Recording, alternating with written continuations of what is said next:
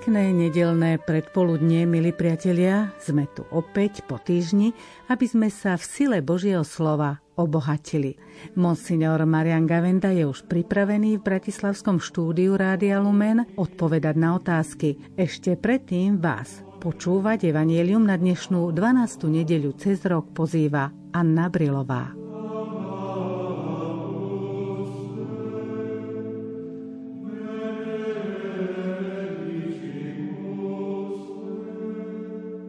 Keď sa raz Ježiš o samote modlil a boli s ním učeníci, opýtal sa ich, za koho ma pokladajú zástupy.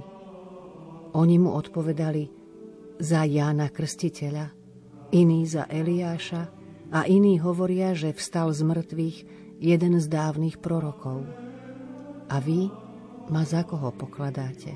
Opýtal sa ich. Odpovedal Peter, za Božieho Mesiáša ale on im dôrazne prikázal, že to nesmú nikomu povedať a dodal, syn človeka musí mnoho trpieť, starší veľkňazí a zákonníci ho zavrhnú, zabijú ho, ale on tretieho dňa vstane z mŕtvych. A všetkým povedal, kto chce ísť za mnou, nech zaprie sám seba, vezme každý deň svoj kríž a nasleduje ma. Lebo kto by si chcel život zachrániť, stratí ho. Ale kto stratí svoj život pre mňa, zachráni si ho.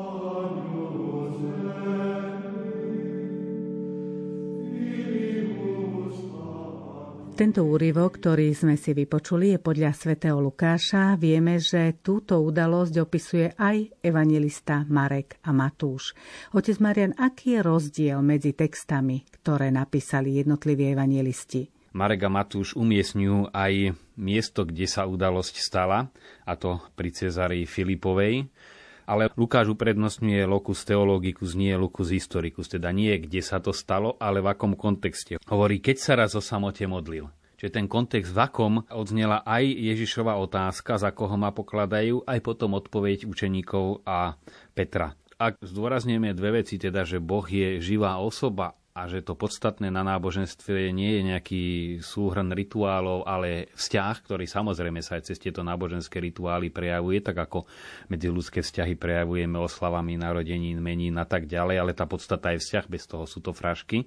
Tak potom chvíľa a prostredie, v ktorom človek žije v spojení s Bohom, tento vzťah prežíva je modlitba. A tým, že Ježiš Kristus oci bol bytostne zjednotený s Otcom, ale prijal ľudskú prírodzenosť, tak aj cez tú ľudskú prírodzenosť prežíval vzťah s Otcom modlitbe. Čo už samo o sebe je veľmi dôležité posolstvo tohto evanielia, že do vzťahu s Bohom sa dá vstúpiť iba modlitbou ten vzťah s otcom Ježiš prežíval v modlitbe a cez modlitbu do ňoho vstupovali aj učeníci. Preto aj keď videli Ježiša modliť sa, tak povedali, pane, nauž nás modliť sa. A to boli praktizujúci Židia, ako vieme, sa od rána do večera modlili. Všetko bolo popredkávané žalmami. Život veriaceho Žida bol predkaný modlitbou, ale oni si uvedomili, toto je čosi ešte celkom iné. Musel z neho ten vzťah s otcom, to niečo posvetné vyžarovať. Veď už len Mojžiš, si to bol iba človek, keď vstúpil do stánku stretnutia a potom vyšiel von, musel si zahaliť čatkotvár, lebo žiarila. Bol preniknutý tou Božou svetosťou. A Ježiš, aj keď to svoje božstvo skryl, ako by sa ho zriekol, predsa len aj cez svoje človečenstvo prežíval vzťah s otcom a to muselo byť z neho cítiť, vyžarovať a preto učeníci v tomto úžase sa na neho obratili. Nauč aj nás takto sa modliť, čiže voveď nás do takéhoto vzťahu s otcom. Ježiš práve v tej chvíli, keď sa domodlil, sa pýtal, za koho ma pokladajú zástupy, za koho ma pokladáte vy. Kladie svojim priateľom otázku. Ježiš postupuje tak, ako je to v židovstve zvykom otázkou, ktorou chce vyprovokovať proti otázku a na ňu môže dať odpoveď nutí nás otázkami klásť si otázky. Jemu išlo aj v tomto kontexte práve o to priblíženie jeho tajomstva, jeho poslania, ale vidíme, že aj sám Ježiš zostal až v úžase nad tým, čo Peter povedal, lebo to presahovalo akékoľvek ľudské vnímanie. Keď prechádzame kontextom tohto evanelia, v odpovedi na Ježišovú otázku počúvame, že mnohí ho pokladajú za Jána Krstiteľa, ktorého dal Herodes popraviť, potom iní za Eliáša alebo za dávneho proroka. To bolo len možno 2,5 roka po smrti Jana Krstiteľa. To bolo niečo veľmi živé. Herodes ho dal zabiť, bol všeobecne známy. Na neho sa upierali nádeje izraelského národa. Učeníci povedali, iní ťa považujú za Eliáša, alebo že vstal z mŕtvych jeden z dávnych prorokov. Tu už vidíme taký náznak skôr na ten fakt z mŕtvych stania, ale samozrejme Ježiš sa poznáša ponad tieto ľudské odpovede. A to je maximum, po čo mohli dôjsť, že si ho buď spojili s Jánom Krstiteľom. Vieme, že aj sám Herodes si myslel, že to Ján vstal z mŕtvych, lebo mal tú výčitku a vedel, že proroka síce možno zabiť, ale nie umlčať. On hovorí aj smrťou, aj po smrti. Čiže to bolo cítiť. Alebo potom, ozaj v časoch Mesiáša, Židia očakávali návrat Eliáša, pretože bol vzatý zo zeme aj so svojím telom záhadným spôsobom a mal sa vrátiť. Takže toto všetko si spájali ľudia, no ale pán Ježiš sa neuspokojuje a kladie im tú otázku. A tu Peter odpoveda za Božieho Mesiáša. Pre koho napísal evangelista Lukáš toto evanelium?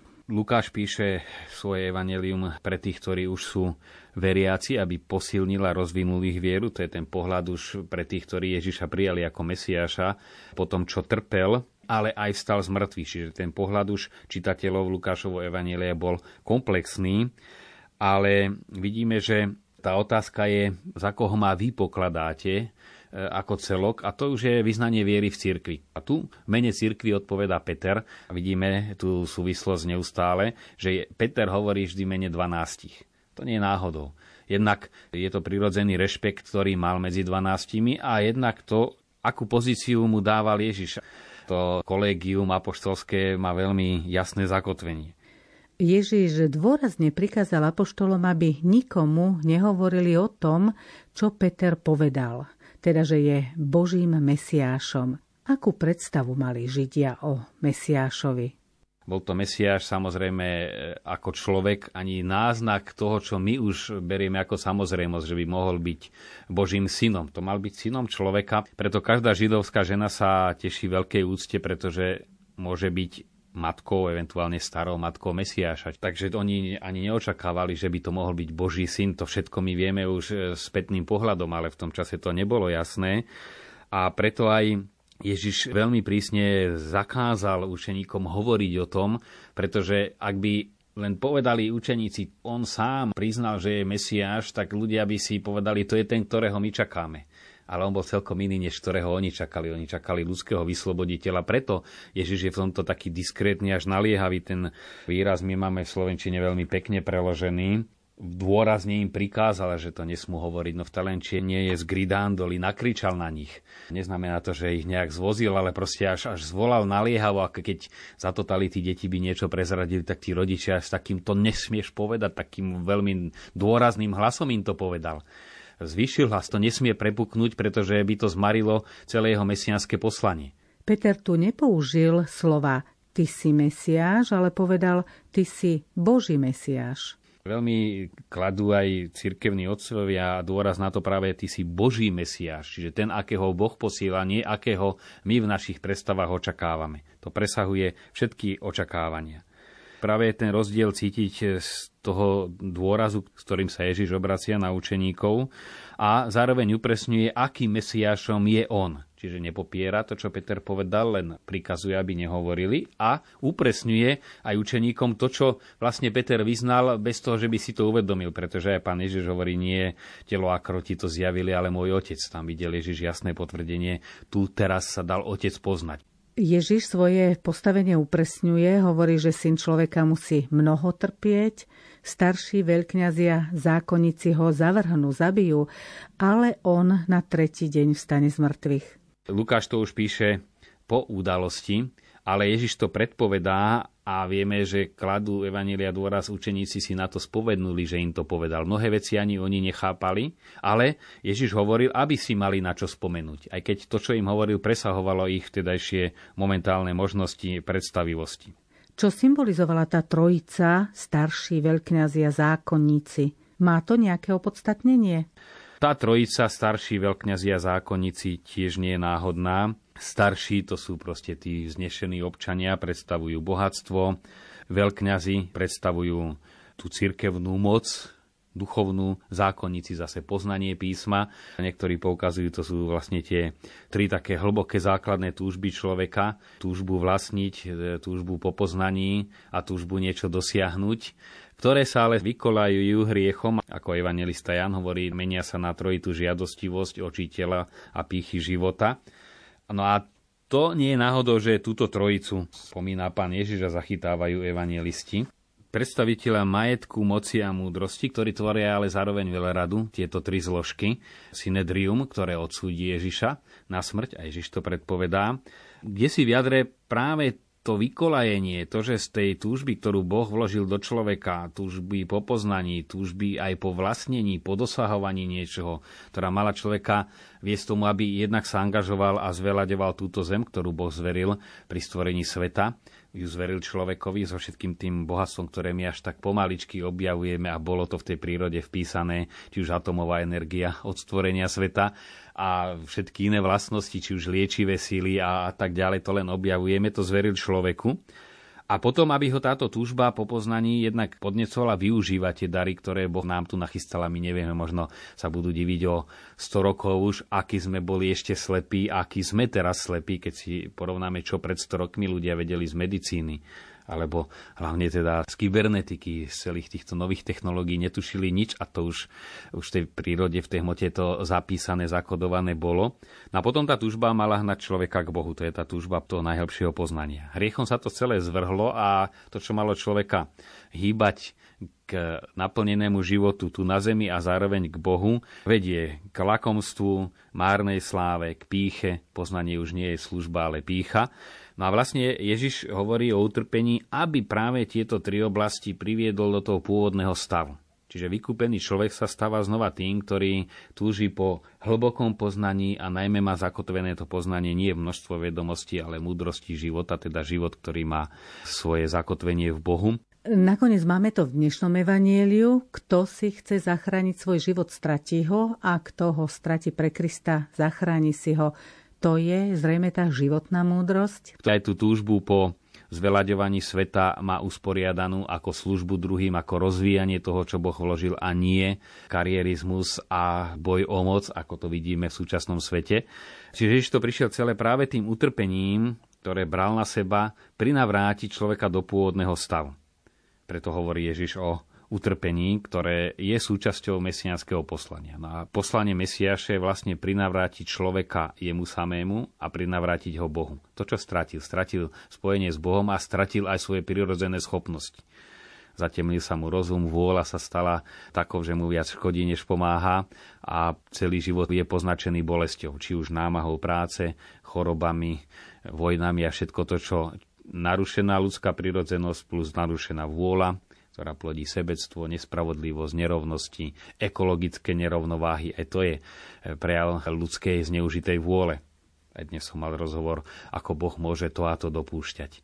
Nož, dobre, Boh dal človeku slobodu, ktorú rešpektuje, ale už aj to, že ako človek narába s prírodou v svojej slobode, že ju zneužíva, že potom je tu táto nerovnováha a potom je neskoro hovoriť, čo tu Boh robí. Ja som povedal, no Boh dáva väčší život tým, ktorí sú obeťami rôznych katastrof. To robí Boh dáva im väčší život. Ale čo s tým robí človek, treba si položiť otázku. Ježiš v tomto evaníliu hovorí o sebe, ale potom sa obracia na druhých a vyzýva ich k tomu, aby zapreli sami seba.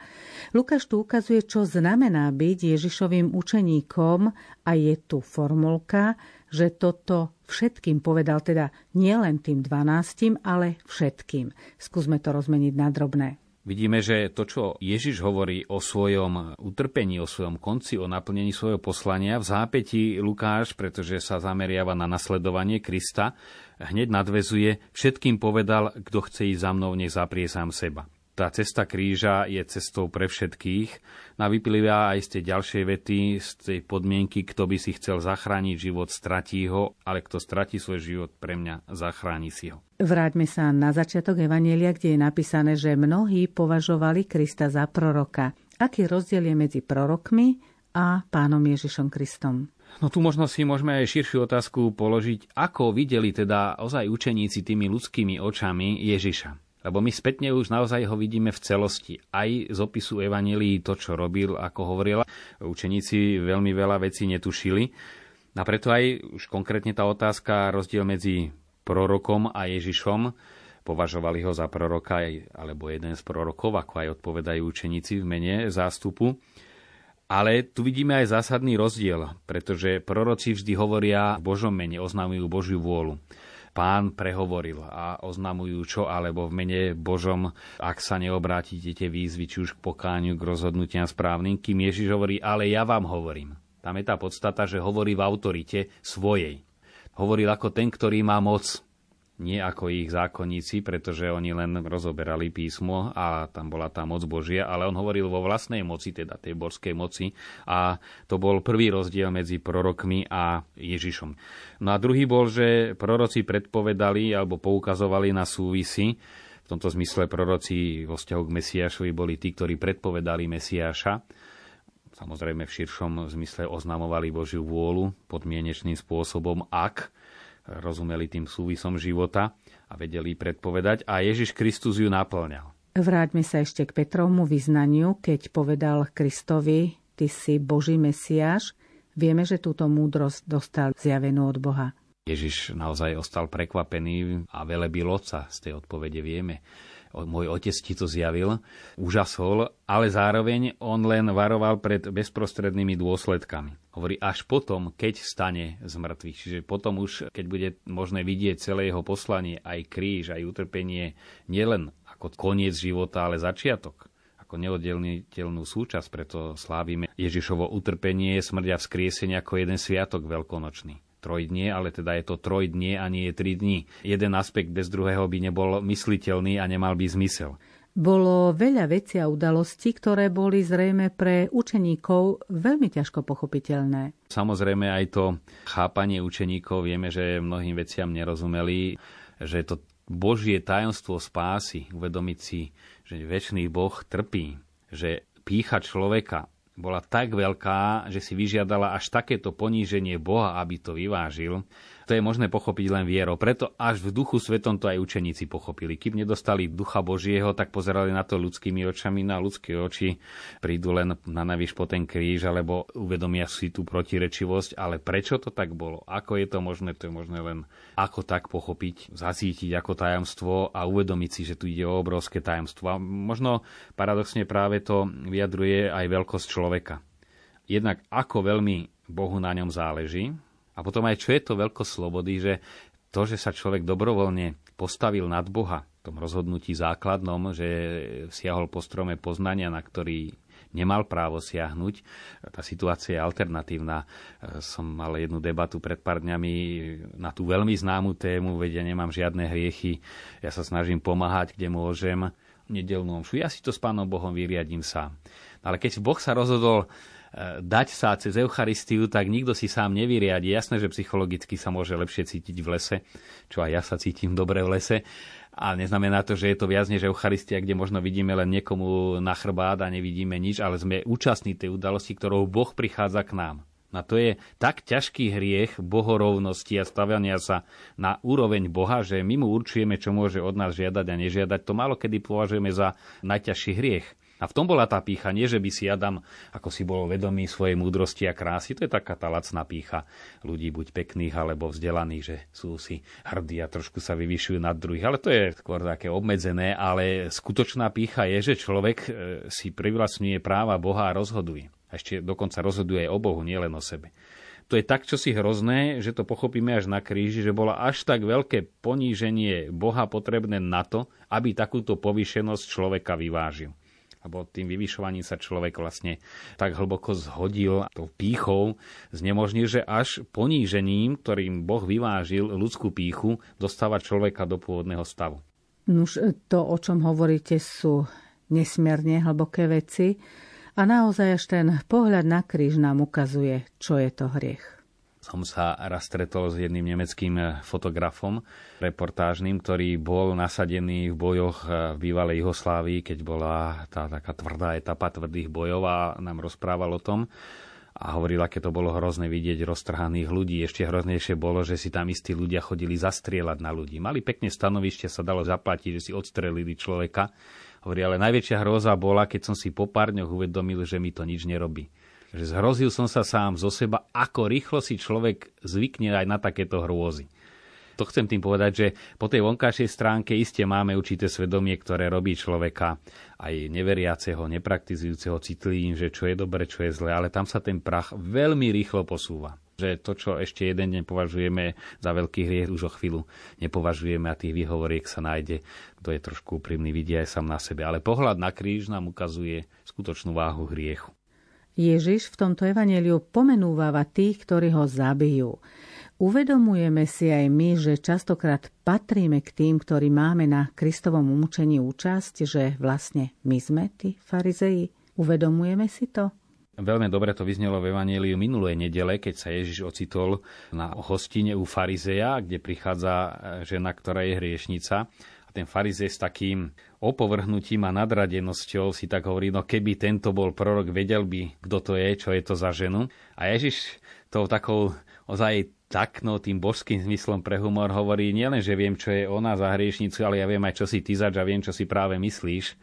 No a potom urobí určitú paralelu, kde vlastne nazýva, hrubo povedané, farizejský prístup prostitúciou. Ak podstatou prostitúcie je kúpiť si za peniaze vzťah, lásku, to, čo je krásne, čo sa nedá kúpiť, to je vlastne zneváženie lásky, tak duchovná prostitúcia je farizejská, chcieť si vykonaním nejakých modlitieb, zachovaním určitých predpisov zaplatiť a vynútiť kúpiť Božie odpustenie, Božiu milosť, Boží život. Lebo to bol celý omyl farizeov, na ktorý narážal Ježiša, ktorý veľmi jasne pomenovával svätý Pavol aj v konflikte so vtedajším židovstvom, že skutočne zákon je len vychovávateľom, teda pomenovávať, čo je dobré a zlé, ale robiť nás dobrými môže iba Boh a nie, že my budeme to a to konať a staneme sa dobrí a za to nás Boh nielen, že bude, ale musí mať rád a musí nám dať nebo kúpiť si Boha a kúpiť si nebo. To je vlastne podstata tohoto duchovného prístupu farizejov. Chodím do kostola, to Bože mi nemôžeš, to mi musíš, ja som ti už zaplatil. Ježiš dal otázku apoštolom, ale Ježiš dáva túto otázku aj nám, za koho má pokladaš ty. Takže za koho poklada Krista dnešný človek? Pochopili sme Ježiša v dnešnej dobe? To je práve cieľ každého evanielia, spýtať sa, ako sa to, čo sa tam hovorí a deje, týka mňa v tomto prípade. Doslova aj tú Ježišovú otázku, za koho ma pokladáš ty, neznamená, čo o mne vieš, ale čo pre teba znamenám zvlášť keď ide o nás kňazov alebo o tých, čo študovali teológiu, mnoho lajkov študovalo teológiu alebo sa zaujíma o náboženskú literatúru, tak v tom prípade naozaj vieme o ňom veľmi veľa, ale je aj, trúfnem si povedať, veľmi veľký rozdiel medzi tým, čo o Ježišovi vieme a čo pre nás znamená. Jednak vieme, že je vykupiteľ, ale žiť ako vykúpený človek, oh, to je obrovský rozdiel. Alebo že je milosrdný a zakúšať milosrdenstvo. Množstvo vecí by sa dalo spomenúť, teda množstvo Božích vlastností, ktoré dobre vieme, ale nežijeme z nich. A Ježiš sa tu pýta práve na ten bytostný postoj. Kým som pre teba? Nie, aké máš o mne vedomosti. Či naozaj si uvedomujeme, že to, čo konáme po krste, je životom Božím. To je, kým som pre teba. To, čo Pavol hovorí, už nežijem ja, ale žije vo mne Kristus. On je to pre mňa, že ja som tak s ním stotožený, že cez všetko, čo konám, pôsobí On. No, vieme to, ale ako ďaleko od toho máme pri všetkej skromnosti možno je to pár minút za deň, keď dokážeme túto pravdu aj prežívať. A inak nás strhne tá lavína toho prvoplánového videnia. Nož zdá sa to nedosiahnutelné, ale ako sa do takéhoto stavu dostať alebo sa mu aspoň priblížiť do tej prítomnosti Božej, otec Marian? Čiže do tohto všetkého sa dá vstúpiť iba modlitbou. Ak je náboženstvo vzťahom medzi osobami, tak modlitba je jediný spôsob, ako sa dostať ponad seba, ponad to ľudské videnie a nechať sa viesť Božím hlasom podobenstvo o dobrom pastierovi, ktoré mnohí odmietajú, hlavne to prirovnanie k ovciam a k stádu, a keď to berie sa doslova, ale pravdou je, že aj v skutočnosti a nie v podobenstve my sme všetci krátkozraky. Tak ako tá ovca dovidí len na pár metrov a ďalej nedovidí ani pastiera nevidí, ani tú dobrú trávu, ktorú pastier vidí, ale počuje jeho hlas tá ovečka, ktorá ten hlas pozná, za cudzím nepôjde. Keby niekto iný kričal, poď sem, nepôjde. Má tam osobný vzťah k tomu pastierovi a dá si povedať, musíme to povedať, o ovciach to platí častejšie než o človeku, že dá si povedať, spolahne sa na ten hlas a ide. Uteká, hoci nevidí kam, ona si vidí ledva pod nohy, ďalej nedovidí.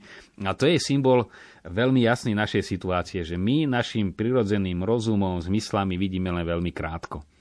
Ale Boh, ktorý sa nám zjavuje cez svoje slovo, vidí oveľa ďalej, vie, čo je pre nás dobré, čo všetko má pre nás pripravené a nie až keď sa presvedčíme, vykročíme, ale keď uveríme tomu hlasu, áno, on mi chce dobre, a to uveríme len, keď k nemu máme osobný vzťah, a vykročíme a vo viere spolahneme sa, tedy aj to všetko dobro, ktoré Boh pre nás pripravil, aj zakúsime. Ako tá ovečka, keď príde už na tú dobrú pašu, tak už ju má. Ale musela najskôr uveriť.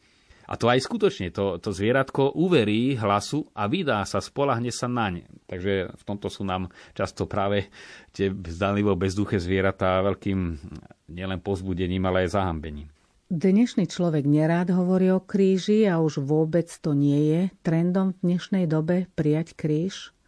Skutočne cesta nasledovania je úplne opačná než cesta, ktorá sa dnes predstavuje ako šťastný život. To je bezproblémový, zabezpečené, užiť si, mať sa dobre. Je pravda, že už súčasná mladá generácia si uvedomuje, že to nemôže byť bezbrehé. Už prichádzajú na to, že aj to užívanie si má svoje limity a ak si chcem ozaj užívať, musím sa obmedzovať. Už po to prišli. Ale kde si ešte hĺbšie, to zaprieť seba sa zdá protirečivé, možno aj preto, že to zle chápeme. To strácanie života nesenie kríža, to neznamená seba popretie ani seba ničenie, ten taký samoučelný asketizmus, čo si musím v sebe buď potlačiť, to je to najhoršie, lebo to ozaj sa len potlačí, alebo zničiť v sebe. Máme ničiť v sebe to, čo je zlé, samozrejme zlé návyky, zlé sklony, ale sami seba ničiť nemôžeme, ale to je seba prekonanie to je zaprieť sám seba, znamená vymrštiť sa ponad seba. Nie zabrzdiť sa, ale dostať sa ponad seba a tým sa stať sám sebou, pretože ako to často hovorím podstatou človeka je byť ďaleko viac než iba človek a tam do tej sféry duchovnej a rozvinutia celého duchovného sveta sa dá len, keď človek tú bezprostrednú žiadostivosť dokáže ubrzdiť. Inak sa pri nej zastaví. A tu je to pravidlo nasledovania, že tú vykolajenosť hriechu, tú žiadostivosť po bezprostrednom pôžitku rôzneho druhu, e, aj pôžitok z moci, z poznania, z cestovania, len samoučelný, pribrzdím, aby som sa dostal ponad. To, čo pekne hovorí Telar de Chardin, vstúp do seba, objav sa kto si. Druhý krok je vystúp zo seba, Čiže otvor sa pre druhých, lebo až potom pochopíš seba. A tretí krok je pozdvihni sa ponad seba. A to je to zaprie sám seba v zmysle prekoná sám seba tým uverením, tým prijatím toho kríža, ktorý je nevyhnutný k skrieseniu, to odozdanie sa, tedy sa človek vlastne dostáva ponad seba a stáva sa zároveň sám sebou. Ako máme odpovedať na Ježišovú výzvu z dnešného evanielia? Skúsme to zhrnúť tú Ježišovú otázku, za koho ma pokladáš, si položiť, kým som pre teba, nie čo o mne vieš, ale čo znamenám pre teba.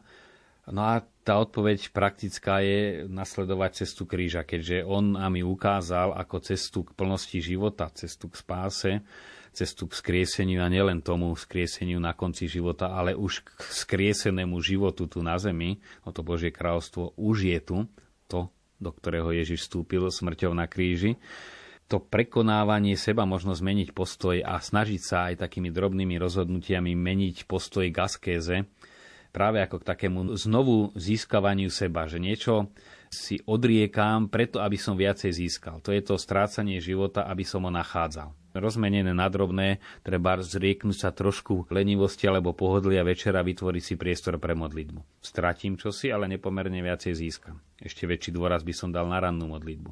Vedieť sa na chvíľu zastaviť, znamená získať celý deň, pretože ho obetujeme Bohu, zosúladíme s Božou vôľou. To sú tie drobné strácania v úvodzovkách, strata času, alebo aj keď nemá človek možnosť ísť každý deň na adoráciu v zmysle eucharistickú, teda do kostola sa zastaviť, ale aspoň tú adoráciu Boha všade prítomného, tých pár minút si vytvoriť, úžasne znamená získať veľa času, aj po praktickej stránke a hlavne po duchovnej. To je to strácanie, aby človek získaval. Adorácia Boha všade prítomného, to je teda úloha, ktorej sa máme učiť Verím, že sa nám to bude v sile slova toho Božieho dariť. Ďakujem monsignorovi Marianovi Gavendovi za vysvetlenie dnešného evanielia a vám, milí priatelia, za pozornosť. Lúčia sa s vami od mixážneho pultu Matúš Brila a od mikrofónu Anna Brilová. Prajeme vám požehnanú nedeľu a tešíme sa na vás o týždeň.